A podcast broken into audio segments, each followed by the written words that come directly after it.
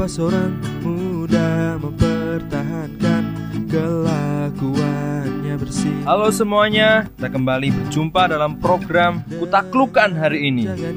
Sesuai dengan firmanmu dan bergemar akan ketetapanmu Dalam urusan memberi, sebagian orang memiliki prinsip jangan memberi ikan, akan tetapi beri kail untuk memancing ikan. Jangan memberi sesuatu yang bisa langsung dinikmati, karena menyebabkan si penerima tidak mau berusaha.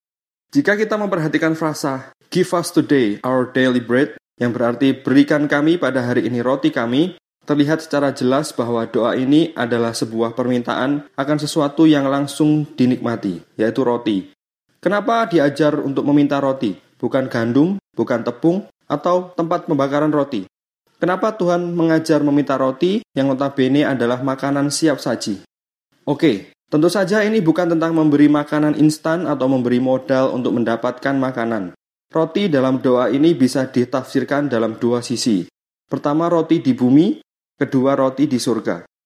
Roti di bumi merujuk pada makanan yang memang sangat dibutuhkan oleh orang-orang Kristen yang tertindas di zaman itu. Tidak semua orang Kristen bisa bekerja seperti biasanya karena harus bersembunyi dari orang-orang yang berniat membunuh mereka. Mereka benar-benar membutuhkan makanan instan. Roti di bumi juga merujuk pada proses menghasilkan roti yang dipersembahkan sebagai korban sajian dalam bait Allah. Ingat bahwa Tuhan tidak pernah meniadakan hukum Taurat. Tuhan tetap mendorong murid-muridnya untuk mempersembahkan korban di bait Allah. Oleh karena itu, ketika mendapat roti, kita harus ingat pada Tuhan dan sesama. Tuhan Yesus memberkati.